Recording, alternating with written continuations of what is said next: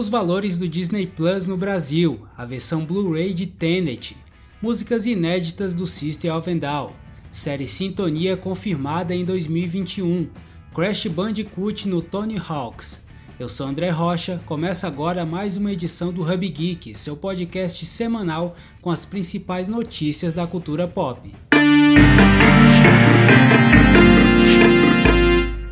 Quem não pode sair de casa ou não quer se aventurar em um cinema durante a pandemia teve uma boa notícia essa semana. Tenet, o novo filme de Christopher Nolan, estará disponível em Blu-ray e em formato digital no dia 15 de dezembro. A partir dessa data será possível tanto comprar a versão física como alugar a versão digital do filme. E não para por aí, porque o Globoplay e o Disney Plus anunciaram uma parceria que oferece um modelo de assinatura conjunta das duas plataformas. O combo Globoplay mais Disney Plus custa a partir de R$ 37,90 no plano anual.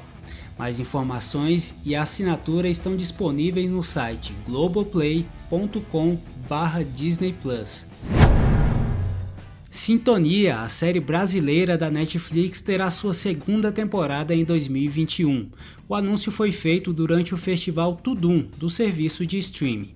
Na ocasião, também foi divulgado um vídeo inédito com os atores da série cantando.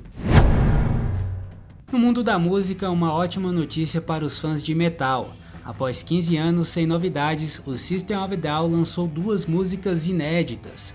As faixas se chamam Protect the Land e Genocidal Humanoids. Segundo os integrantes da banda norte-americana, as mensagens das novas músicas têm tudo a ver com a atual situação do mundo. O último álbum do System of a Down foi lançado em 2005. Desde então, o grupo diminuiu o número de shows, fazendo apenas apresentações pontuais. Nos games, uma surpresa para os jogadores de Tony Hawks. Segundo a Activision, a próxima atualização gratuita de Tony Hawk's Pro Skater 1 mais 2 trará uma série de itens temáticos de Crash Bandicoot.